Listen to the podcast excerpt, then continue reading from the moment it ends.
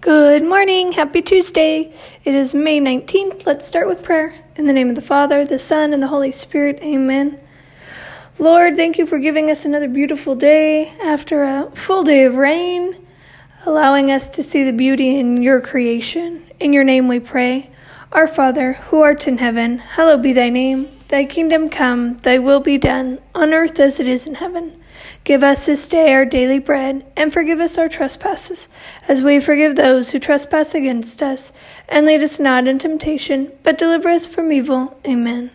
Hail Mary, full of grace, the Lord is with thee. Blessed art thou among women, and blessed is the fruit of thy womb, Jesus.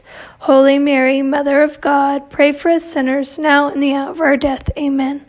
Our Lady of Fatima, pray for us. In the name of the Father, the Son, and the Holy Spirit. Amen. All right, guys, make sure you're reading those daily learning goals. I will see you later.